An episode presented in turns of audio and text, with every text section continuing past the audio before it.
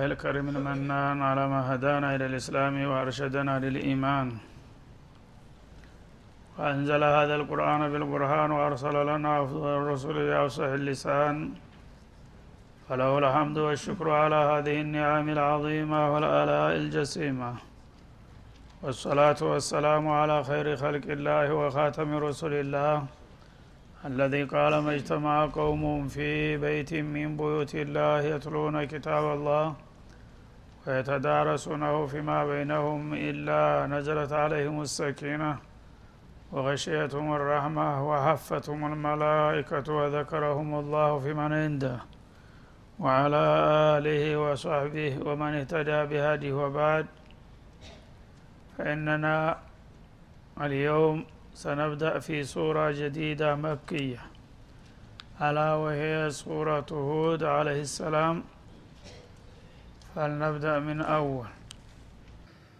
أعوذ بالله من الشيطان الرجيم. بسم الله الرحمن الرحيم. ألف لام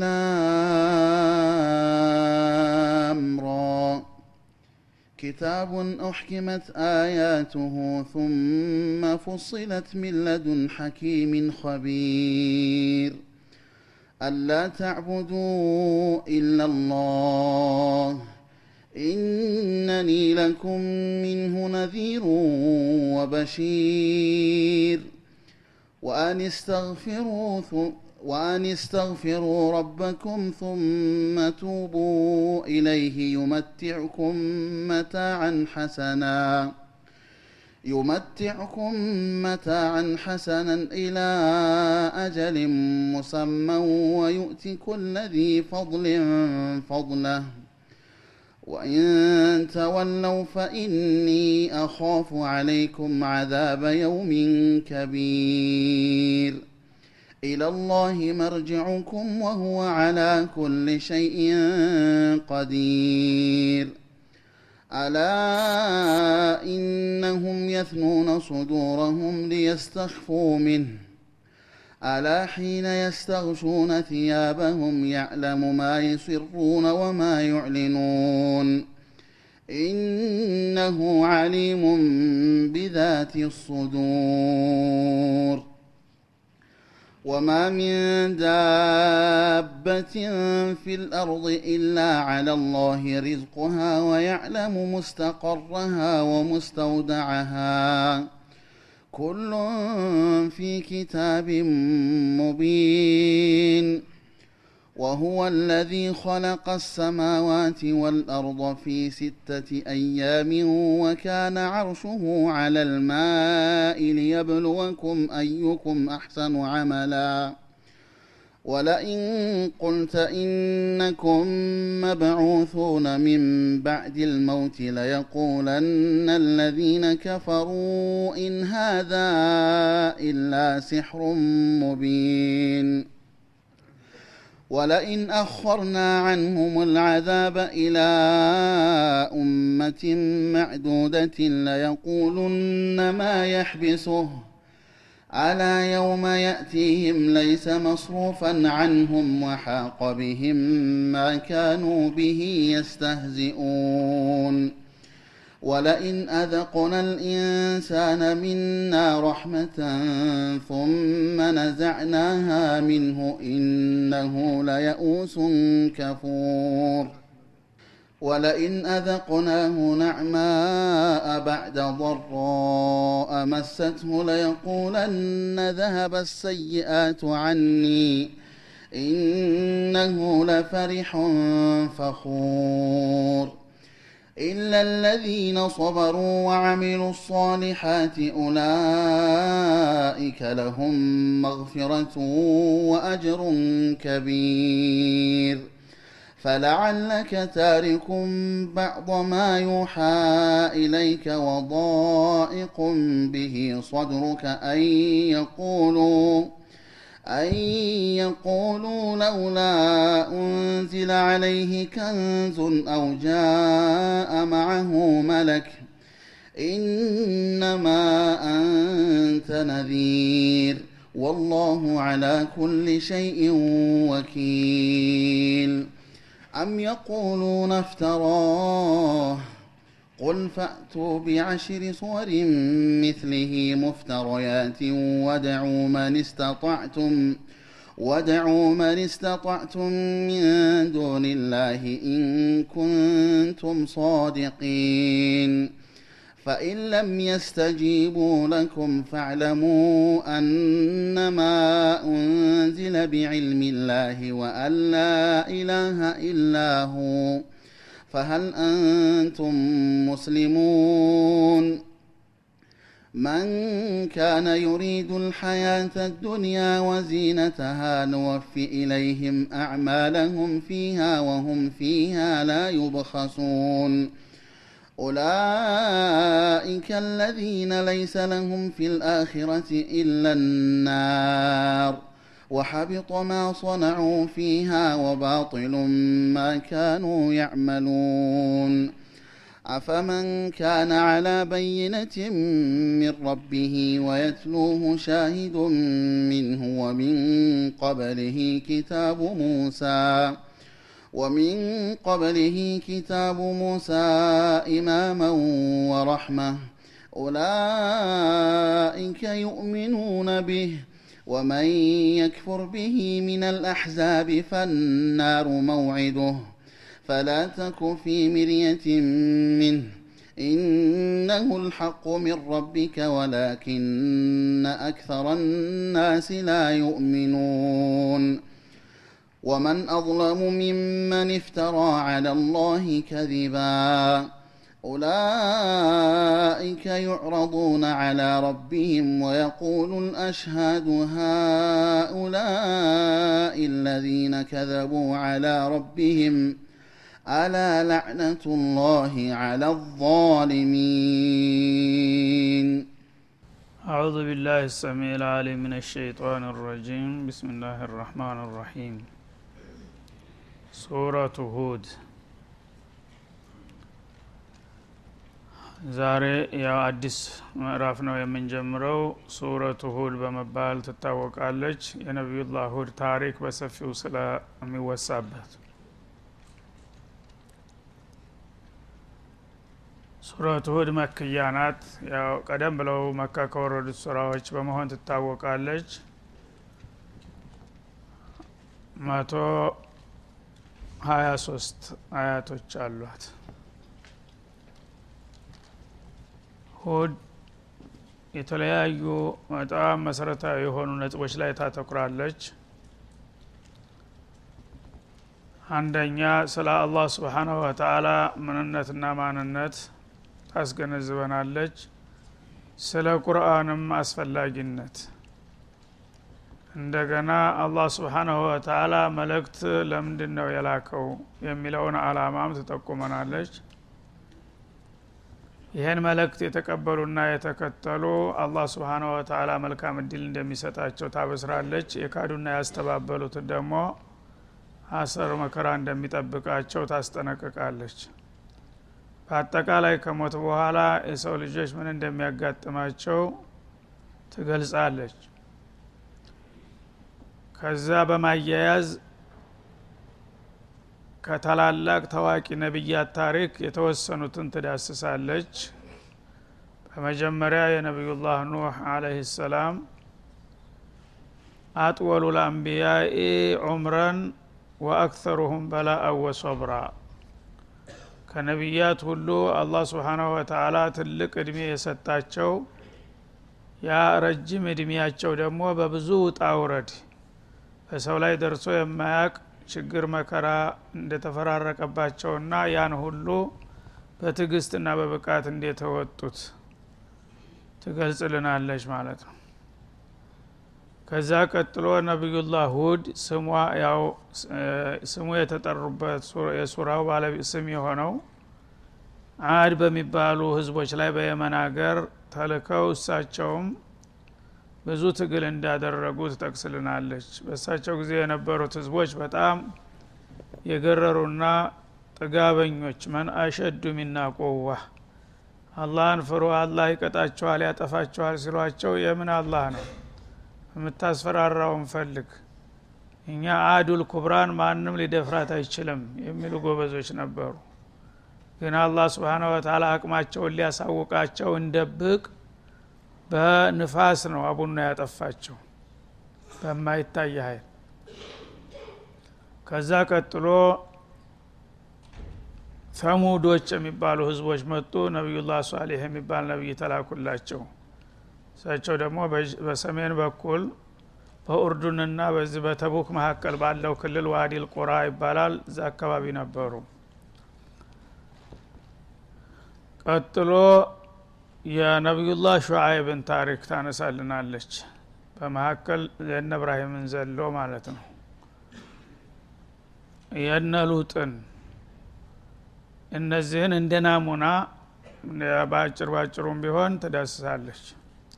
ይህ ሁሉ ምንድ ነው አላህ ስብሓናሁ ወተላ በተለያዩ ዘመናትና በተለያዩ ሀገራት የነበሩ ህዝቦች አላህ እድል ሰጥቷቸውና ወደ ፍቃዱ ጋብዟቸው በመቀበልና ባለመቀበል ያዘገቡትን ታሪክ ለተረኛው ትውልድ በማስተላለፍ ከነዚህ ሰዎች ታሪክ ተማሩ።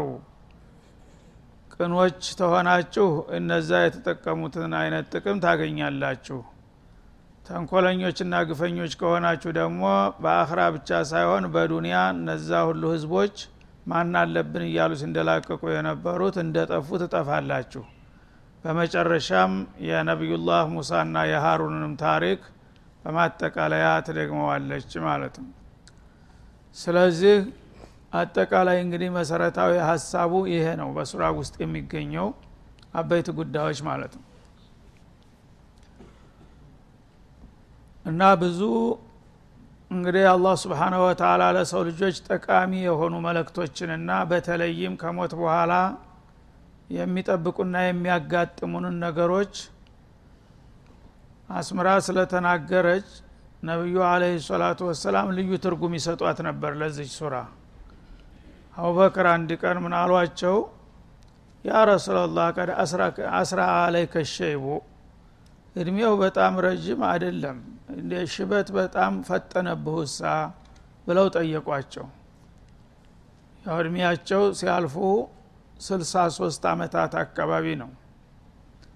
ግን አስቀድመው ሽበት ቀድሞ ስለታየባቸው የቅርብ ጓደኛቸው አቡበክር ስለሆኑ ከልጅነት አብረው ያውቋቸዋልና በእኛ እድሜ አካባቢ ያለ ሰው እኮ በአሁኑ ሰዓት ብዙ ሽበት ሊታይበት አይገባም ነበረ ለምን ሽበት ቀድን የፈጠነበወት ብለው ሲጠይቋቸው ሸየበትኒ ሁዱን ወአኸዋቱሃ በማለት መለሱ። ሁዲና ጓደኞቿ ናቸው ለሽበት ያጋለጡኝ አሉ። በሁድ ውስጥ ያሉ ጥልቅ መለክቶች በጣም ያስደነግጡኛልና ያስፈሩኛል። ስለዚህ በእሷ ሰበብ ነው። አንድ የሚያናድድና የሚያበሳጭ ወይም የሚያስፈራ ነገር አንድ ሰው ደጋግሞ ካጠቃው እርጅናው ቀድሞ ይመጣል ማለት ነው።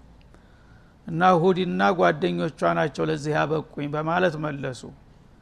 ጓደኞቿ የተባሉት እንደ እሷ አይነት ባህሪ ያላቸው ሱራዎች ማለት ነው። አንዳንዶቹ ሐዋሚሞች ናቸው። እዚህ ሱራ ላይ በተለይ እስተቂም ከማ ኡሚርተ ይላል አንተ በታዘዝከው መሰረት ቀጥ በል ወደ ግራ ወደ ቀኝ እንዳታዘነብል የሚል ጠጣር የሆነ ማስጠንቀቂያ ይሰጣል ማለት ነው። እንዲሁም ሐዋሚሞች ውስጥ ወደ ሶስት ቦታ ስለ እስቲቃማ በተለያዩ ሱራዎች ያነሳል ማለት ነው።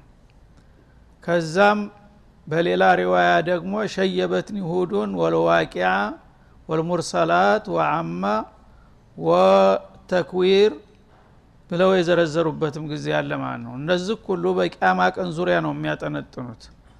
እና የቂያማ ቀን ብዙ ውጥንቅጥ ይዞ የሚመጣ ነገር ነው። ሰዎች እንዲሁ በቀላሉ በተለምዶ ቂያማ ሲባል ቀላል ነገር ይመስላቸዋል።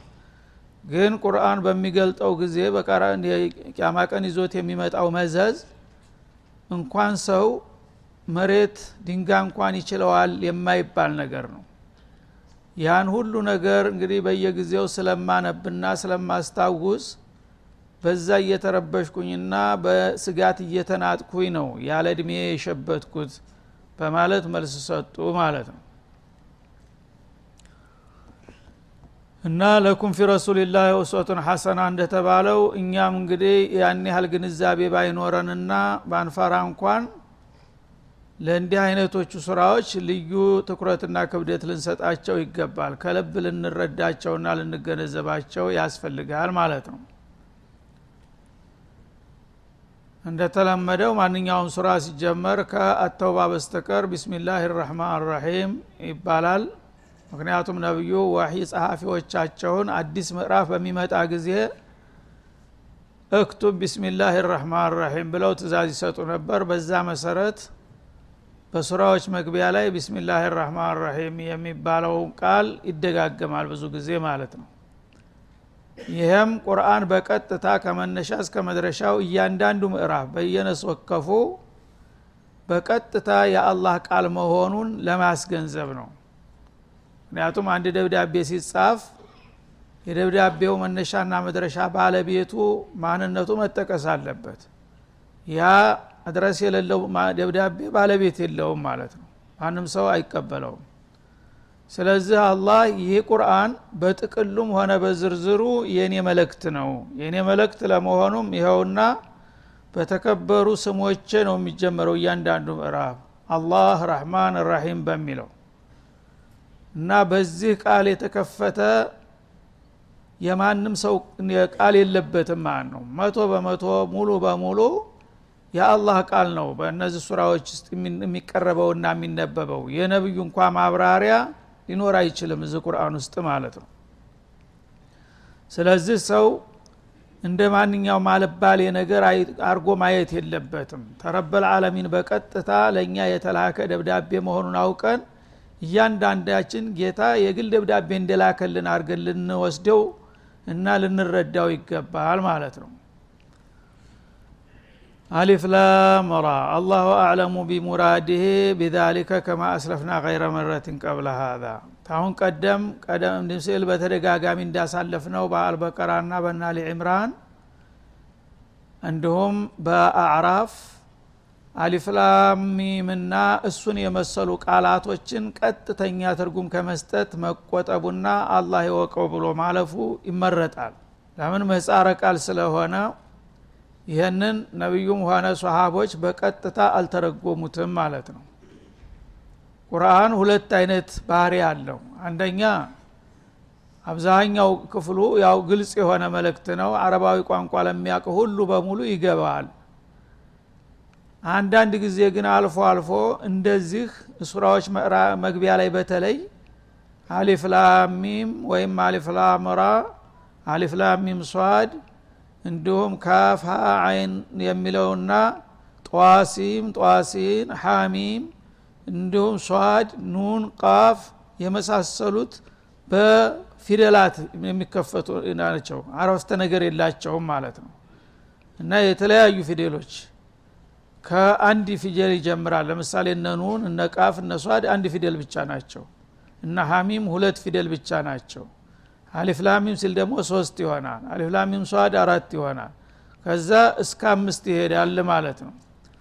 እነዚህ እንግዲህ ፊደላቶች እንደ ፊደል ትርጉም አይኖራቸው ምክንያቱም ሀርፍ ፊደል የለው ትርጉም የለውም።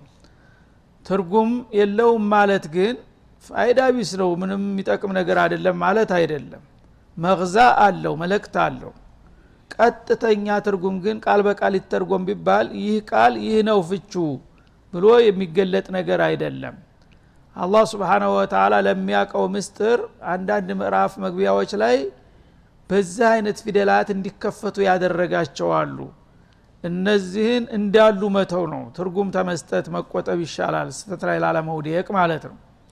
እና አጠቃላይ መልእክቱ ግን ምንድን ነው አረቦቹ ወለው ለቁልና ሚትለ ሀዛ ይሉ ነበረ በወቅቱ። ቁርአንን ለማስተባበል እኛ እሱ እኮ ዝም ብሎ ያለ የተወሰነ የቋንቋ ተሰጦ ስላለው የተለያዩ ቃላቶችን እየቀመረና እየደመረ ቁርአን መጣላችሁ ይለናል እንጂ ሊያጃጅለን እሱ ከማን ተሽሎ ነው አላህ የሚያናግረው? እኛም ብንፈልግ እንደሱ እኮ አቀናብረን የሆነ ዜማ መነባንም ማቅረብ ይቻላል ይሉ ነበር ለማወናበድ ማለት ነው። ለዛ መልስ ነው እነዚህ ቃላቶች የመጡት ነው የሚሉት ብዙዎቹ እንዳላችሁት እውነትማ እሱ የሚያቀርበውንና የሚያነበውን ነገር ለማንበብ ለማቅረብ ተቻላችሁ በሉሃ ሞክሩ።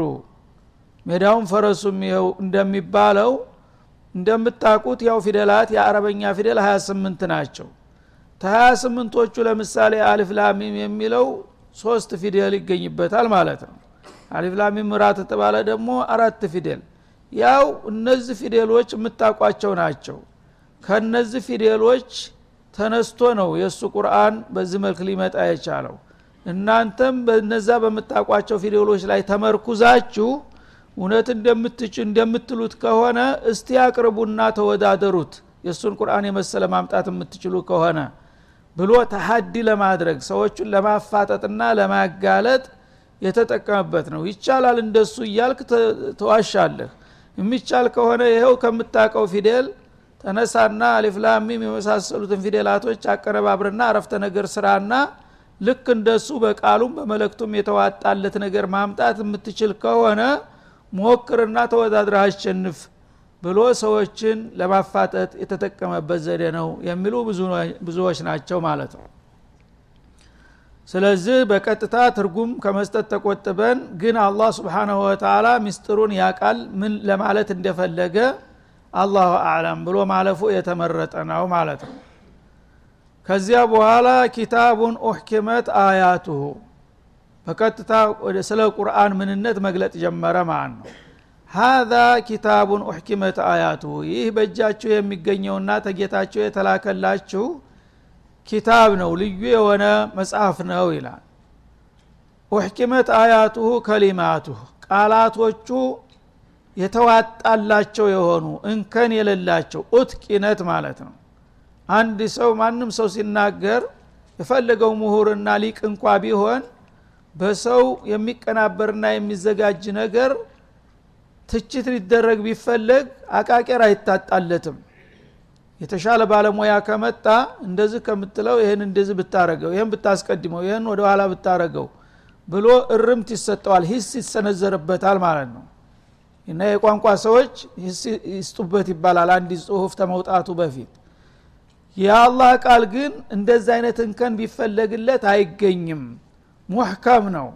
የተዛባ ይሄ ይስተካከል ይታረቅ ይሄ ይውጣ ይሄ ይግባ ተብሎ የሚተች ነገር የሌለው የተዋጣለትና የተሟላ የሆነ ኪታብ ተላከላችሁ ይላል።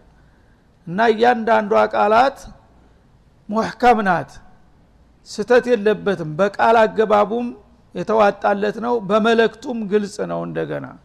ቱመ ፉሲለት እንደገና ደግሞ መለክቱ በውስጡ ያለው ነገር የተብራራ ነው ጭፍን ነገር አይደለም ማለት ነው። አንዳንድ ጊዜ ጥሩ ቃል ይሆናል አንድ ስትሰማው ግን ሀሳቡ መለክቱ ግልጽ አይሆንልህም ማለት ነው። ደስ ይላል በአንደበቱ ጥሩ አንባቢ ሲያነበው። ግን ምን ማለቱ ነው? የሚል ነገር ይመጣብሃል ማለት ነው አንዳንድ ጊዜ ደግሞ መለክቱ ግልጽ ሆኖ እያለ ቃሉ ደግሞ የተወናከረ ይሆንብሃል ማለት ነው። ቁርአን ላይ ግን ሁለቱ ችግሮች የሉም ማለት ነው። በቁርአኑም በቃላቱ አገባብና ባሰካኩ የተዋጣለት ነው። እንደገና በመለክቱ ደግሞ ግልጽ ነው የተብራራ ነው ማለት ነው። እንዲህ አይነት ኪታብ ነው የተላከላችሁ ይላል። እያስተዋወቀ ነው መለክቱን ثم فصلت እነዚህ አያቶች እያንዳንዳቸው ሐራምን ሐላልን ኸይርን ሸርን ያብራሩና ሁሉን ነገር ቁልጭ አድርገው ያቀረቡ ናቸው። من لدن حكيم خبير ይህን የመሰለ እንግዲህ የዛሂሩም ባጢኑም የተሟላና የተሳካ የሆነ ኪታብ ከየት ነው የመጣው ካላችሁ من عندي ከእኔ በኩል ነው የተላከላችሁ። من رب العالمين الحكيم الخبير ሁሉን ነገር አዋቂ ጥበበኛ የሆነው ጌታችሁ ነው ይሄን የመሰለ የተሳካና የተዋጣለት ኪታብ የላከላችሁና ይህንን የመሰለ እድል እንደ ቀላል እንዳታውትና እንዳታልፉት እወቁበት ይላል አላህ ስብሓናሁ ወተላ هذا وصلى الله وسلم على النبي وعلى اله